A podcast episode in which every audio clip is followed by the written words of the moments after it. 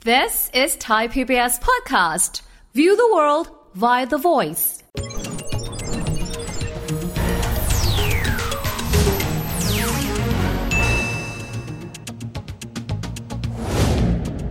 สวัสดีครับ ยินดีต้อนรับเข้าสู่รายการเศรษฐกิจติดบ้านนะครับ วันนี้เราจะมาคุยถึงประเด็นหนึ่ง ซึ่งปีนี้ถือว่าประหลาดมากที่เรายังไม่ได้หยิบยกเรื่องนี้มาคุยเลยนั่นคือเรื่องของราคาข้าวครับ ปกติแล้วเรื่องข้าวจะเป็นข่าวเป็นข่าวตอนที่ราคาผลผลิตเนี่ยตกต่ำแต่ปีนี้ไม่เหมือนปีก่อนๆครับเพราะว่าราคาข้าวนี้ถือว่าสูงมากนะครับทั้งทั้งๆที่รัฐบาลเองไม่ได้มีนโยบายในการพยุงราคาข้าวแต่อย่างใดเรื่องนี้น่าสนใจมากนะครับว่าทำไมจู่ๆราคาข้าวปรับตัวสูงขึ้นขนาดนี้ และสิ่งแบบนี้เองนะครับจะทำให้ชีวิตชาวนาไทยดีขึ้นหรือไม่ บทบาทของข้าวไทยในตลาดโลกจะเป็นอย่างไร วันนี้พูดคุยประเด็นนี้กันนะครับกับนักเศรษฐศาสตร์นะครับผู้เชี่ยวชาญเรื่องนโยบายข้าวนะครับรองศาสตราจารย์ดรเจิมศักดิ์ปิ่นทองอาจารย์สวัสดีครับ สวัสดีครับ อาจารย์ครับพอเปิดดูราคาคอมม o d ิตี้ข้าว ปีนี้พุ่งขึ้น 12,000นะครับบาทต่อตันถามอาจารย์ว่าปัจจัยอะไรครับ ที่ทำให้ราคาข้าวปรับตัวสูงขนาดนี้ครับ คือปกติปีก่อนๆเนี่ยชาวนาจะได้ประมาณตันละ 7,000-8,000 บาท ครับ ดรวิทย์พูดถูกว่าปีนี้ชาวนาขายข้าวเปลือกเนี่ยจะได้ประมาณถึง 11,000 12,000 และเพอเพอๆอาจจะค่อยๆ สูงขึ้นอีก ครับ นะครับสื่อมวลชนเนี่ยมักจะไปถามผู้ส่งออกว่าทำไมราคาข้าวมันสูง ผู้ส่งออกก็บอกว่าเป็นเพราะอินเดียเนี่ยหยุดส่งออกข้าวกระทันหัน เพราะอินเดียเองก็คงเกิดวิกฤตเรื่องดินฟ้าอากาศ ครับ เขาจึงต้องกักไว้กินของของเขาเองก่อน เขา ครับ ไม่ส่งออก ราคาก็เลยพุ่งสูงขึ้น ครับ มันก็ทำให้คนต้องมานั่งดูแล้วว่า เอ๊ะในโลกนี้เนี่ย ปีนี้มันมีอะไรเกิดขึ้นกับซัพพลายก็คือผลผลิตมันทำไมตกหรือ ราคาข้าวตลาดโลกจึงสูง ครับ เมื่อมาดูตารางนี้นิดหนึ่งจะเห็นว่าในโลกนี้เนี่ยที่ผลิตได้เนี่ยนะครับประมาณ 500 ล้านตัน ครับ นะครับ อันนี้ข้าวสาร 500 ล้านตันข้าวสาร เอาปีสุดท้ายก็แล้วกัน ปีปีสุดท้ายคือ 65 ทับ 66 ครับอ่ะ อันนี้จีนผลิตได้ประมาณ 145 ล้านตัน ต่อไปคืออินเดีย นี่คืออินเดีย 125ดรวิทย์จะเห็นได้ว่าการผลิตข้าวเนี่ย จีนเป็นอันดับหนึ่งที่ผลิตได้มากที่สุด ครับ อินเดียเป็นอันดับสอง อันดับสามคือใครครับบังกลาเทศ อินโดนีเซีย เวียดนาม แล้วไทย อาจารย์ขอโทษผมก็ใจผิดมาตลอดคิดว่าไทยเป็นมหาอำนาจข้าว บอกว่าเราเป็นผู้ส่งออกใหญ่ที่สุดอันดับที่ 2 โลกรองจากอินเดีย เราจิ๋วแค่นี้เลยนะ เราผลิตได้ประมาณ 20 ล้านตันครับ จาก 500 จาก ล้น 500 ล้านตัน เราผลิตได้ 3.99 คือประมาณ 4เปอ เรา ร์เซ็ ปั น ด ต์ ให้10ผมเราเราแค่นี้เอง แค่นี้เองครับ เอาตายเอาแล้วแล้วแล้วเขาบอกว่าเราเนี่ยยิ่งใหญ่มากเราเป็นผู้ส่งออกอันดับที่ 2 ของโลก อ่ะ เราเคยเป็นผู้ส่งออกอันดับหนึ่งของโลกมานาน ครับ แล้วเรามาเสียแชมป์ให้กับอินเดียเมื่อประมาณสักไม่ถึง 10 ปีที่ผ่านมา ครับ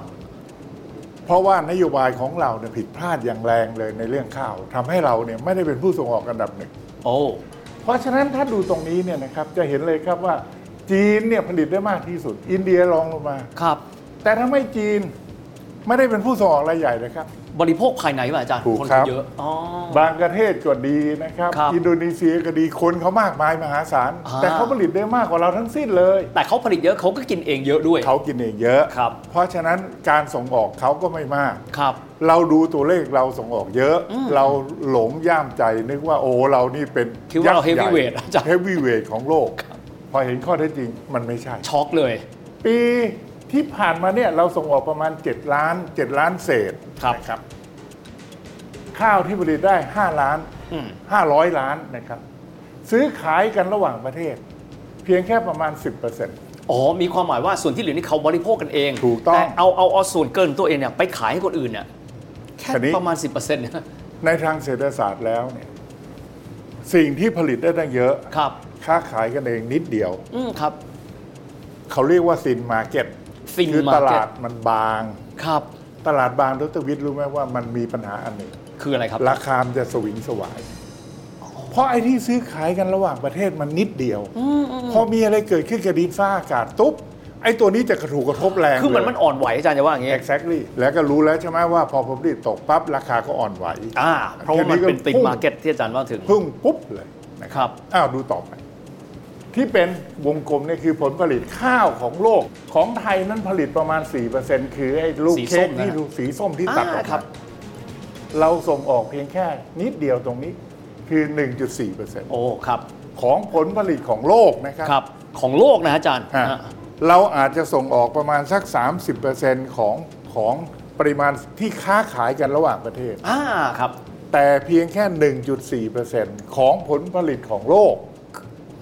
เพราะฉะนั้นของเราเนี่ยไม่ได้เยอะนะครับ ที่เราที่เราปริมาณที่เราส่งออกเนี่ยไม่ได้เยอะนะค อาจา รั รย์พอเห็นเป็นรูปพิซซ่าอย่างนี้เราเหลือนิดเดียวเอง ต้องเข้าใจความจริงว่าราคาภายในเนี่ยเราไม่ได้ยิ่งใหญ่จะไปกำหนดราคาข้างนอก แต่ ครับ ราคาข้างนอก ราคาต่างประเทศ มันกำหนดราคาข้างในด้วยซ้ำ และเราก็หลีกเลี่ยงตรงนั้นไม่ได้ด้วย เพราะเราเป็นส่วนของระบบโลก ถูกต้อง อาจารย์ครับทีนี้เวลาที่มันไหลลงมา เพราะมันมีหลายต่อใช่ไหมฮะจากเอ่อผู้ส่งออกข้าว โรงสี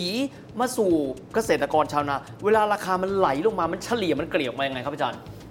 คืออย่างนี้อย่างที่เรียนให้ดรวิทย์ฟังเวลาราคาข้าวตลาดโลกมันสูง ราคาภายในต้องสูงตาม ครับ ถ้าไม่สูงตามผู้ส่งออกรวยเละเลย อืมอืม ซื้อถูกขายแพง ครับ ถูกไหมครับ อ่าถูกครับถูก ราคาข้างในก็ค่อยๆ ขยับสูงขึ้นเลย ครับ นในจะไม่ได้กินข้าวหรอกครับ ถ้ากดราคาต่ำไว้ อืมอืม เพราะปริมาณข้าวจะหนีส่ง ไหลออกไปหมดเลย มันก็สูงตาม ครับ เพราะฉะนั้นผู้ส่งออกก็จะเป็นตัวปั้นราคาตอนต้นก่อนว่าเพราะขายได้ราคาแพง ก็แย่งกันซื้อจากโรงสีราคาที่แพงขึ้น อืม เพราะถ้าคุณไปซื้อราคาถูกเหมือนเก่า โรงสีไม่โง่แล้วครับ อ่าฮะ ผู้ส่งอื่น ผู้ส่งออกคนอื่นแย่งซื้อหมดเลย อ่า ราคาโรงสีก็จะสูงขึ้นตาม ครับ โรงสีเนี่ยเวลาเขาจะซื้อข้าวเปลือกเขาทำไงเขาก็มานั่งคิดดูว่าข้าวเปลือกหนึ่งตันพันกิโล อืมอืม เอามาสีแล้วได้เป็นข้าวสารกี่กิโล อ่าอ่าค โด รับ ยปกติ 1,000 กิโลของข้าวเปลือก ข้าวเปลือกเนี่ยมันประกอบไปด้วยเปลือก อือฮึ แล้วก็มีลำข้าวที่มันอยู่ระหว่างเมล็ดเมล็ดข้าวกับเปลือกเนี่ยพอเวลาสีออกมาแล้วมันเป็นล อืมครับ ำเพราะฉะนั้นจากข้าวเปลือก 1,000 กิโล สีออกมาจะได้ข้าวสาร 660 กิโล 66%นะโดยประมาณนะ อ่า อาจารย์ โดยประมาณ 2 ใน 3 สองในสามครับ และสีออกมาแล้วไอ้สองในสามหกร้อยหกสิบเนี่ย มันกลายเป็นข้าวที่เต็มเมล็ดประมาณ 450 โดยประมาณบางทีก็มากกว่านั้นนิดบางทีน้อยกว่านั้นอันนั้นแต่ฝีมือการสี โอ้ และที่เหลือก็จะเป็นข้าวปลายข้าวที่มันแตกมันหัก ครับ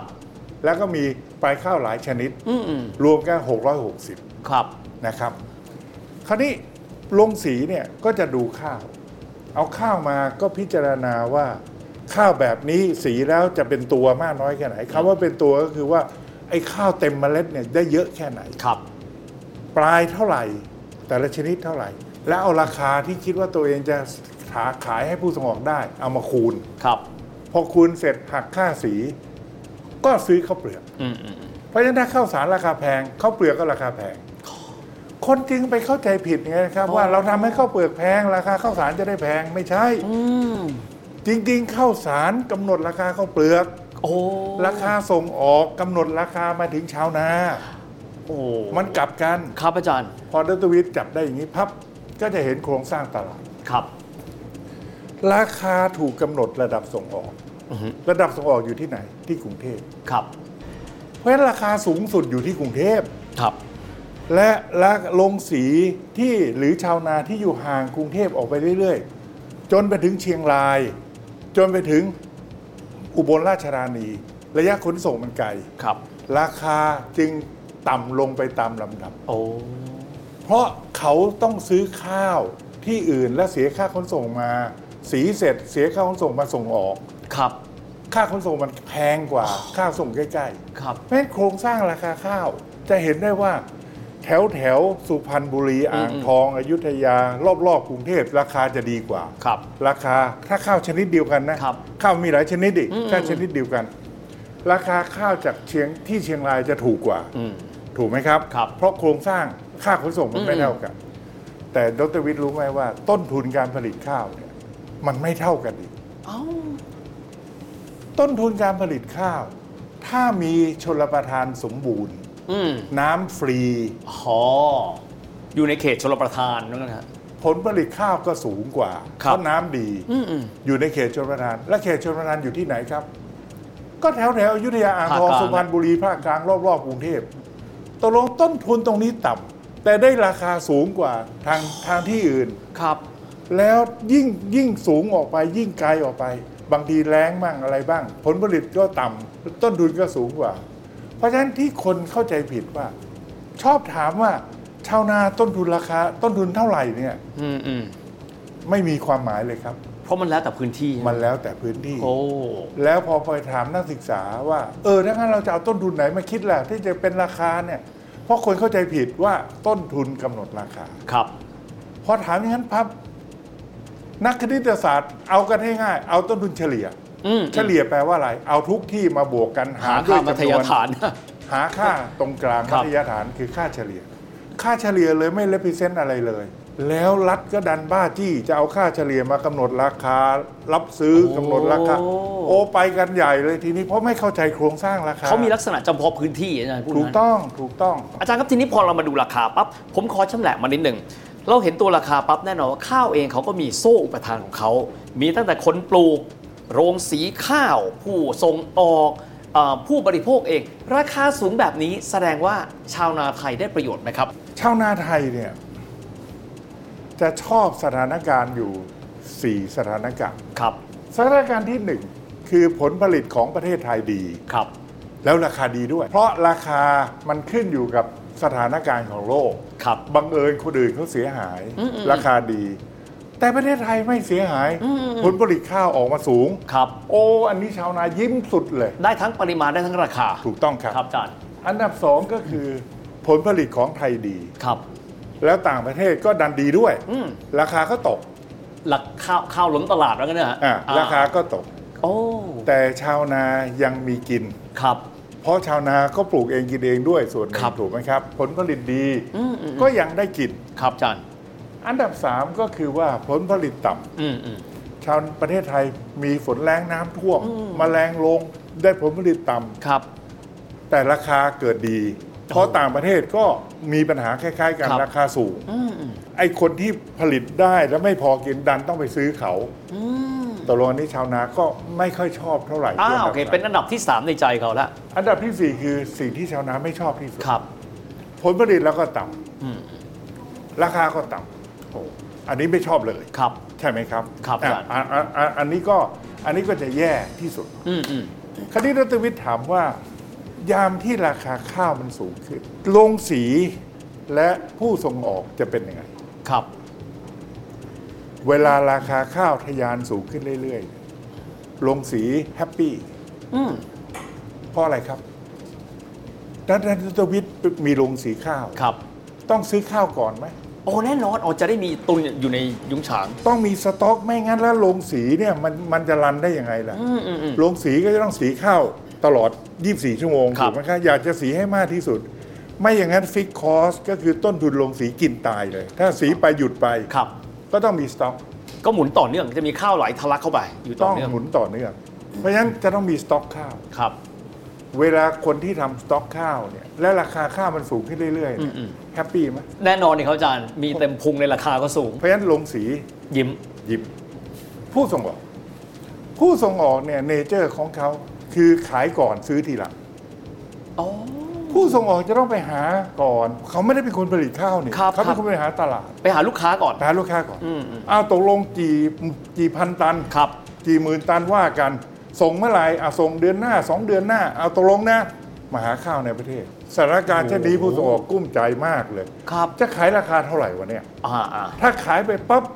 แล้วมาหาซื้อวันหลัง อีกเดือนสองเดือนราคามันขึ้นเรื่อยๆ แล้วคุณไปทำสัญญาเขาเรียบร้อย คุณก็ต้องคุณก็ต้องขาดทุน เพราะฉะนั้นดรวิทย์จะเห็นปรากฏการณ์ว่า ครับ โรงสีกับผู้ส่งออกเนี่ยจึงพยายามจับมือและเป็นเจ้าของเดียวกัน ตอนหลัง จะได้บริหารจัดการได้ทั้งลูกค้า supply stock ๆ ถูกต้องเอาล่ะ อันนั้นก็เรื่องหนึ่งอันนี้ผู้บริโภคจะทำไง ครับ ผู้บริโภคเนี่ยอย่างดรวิทย์เนี่ยผมไม่เป็นห่วง อืมอืมอืม เพราะคนในเมือง คนที่ไม่ได้ใช้กำลังเยอะ อืมอืม กินข้าวน้อย ครับ จริงป่ะ อ่า คนจนเนี่ยจะกินข้าวเยอะ คนใช้พลังงานใช้แรงงานกินข้าวเยอะ สถิติเนี่ยก็คือว่าคนคนบ้านนอก คนชาวบ้าน จะกินข้าว 180 กิโลต่อต่อปี แต่คนในเมืองเนี่ยกินแค่ประมาณ 88 กิโล ก็ต้อง 80 กิโลต่อปี อาจจะไปกินอย่างอื่นแทนที่เนื้อสัตว์ผลไม้ใครก็ว่า ถู ไป กต้อง ครับ ถูกต้อง เพราะฉะนั้นคนที่จะถูกกระทบ ก็คือราคาข้าวภายในสูงขึ้น ครับ ก็คือแรงงาน เวลาละเมื่อไหร่ก็ตามที่ราคาข้าวตามเพศยกสูงขึ้น เช่นปี 2017 เก็บภาษีตันละหมื่นกว่า ใครจะส่งออกเก็บหมื่น โอ้โห ก็กดราคาข้าวข้างในลง อ๋อแล้วเขาก็ผลักภาระไปที่ผู้ปลูกข้าวอีก โอ้แน่นอน เรามีความเข้าใจผิด มีมายาคติว่าเราเนี่ยคือผู้ส่งออกรายใหญ่ เพราะฉะนั้นจึงมีนโยบายรับจำนำข้าว แล้วคิดว่าประเทศไทยพยายามดึงข้าวไว้ไม่ส่งออก ราคาข้าวมันจะได้ขึ้น แต่หารู้ไหมว่ากลไกตลาดมันรู้ว่า คุณเนี่ยเล่นเอามาเก็บไว้เฉยๆเดี๋ยววันหลังคุณก็ต้องปล่อย ครับ ราคามันก็ไม่ขึ้น มันก็มีนโยบายอีกอย่างหนึ่งที่เขาเรียกว่า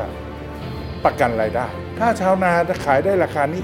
ต่ำต่ำกว่าที่เขากำหนด ต่ำก ไว้ ว่าที่กำหนดไว้ เขาแถมเงินให้แค่นี้ แต่ทั้งหมดนี้เนี่ยระยะยาวเนี่ยไม่ช่วยประเทศเลย เราควรให้ชาวนาคิดว่า อยากได้กำไรสูงสุด ไม่ใช่ราคาสูงสุด ถ้าได้กำไรสูงสุด แปลว่าเราสามารถลดต้นทุนการผลิตลงได้ วิธีที่จะทำให้ผลผลิตต่อไร่สูงขึ้น นั่นคือประสิทธิภาพ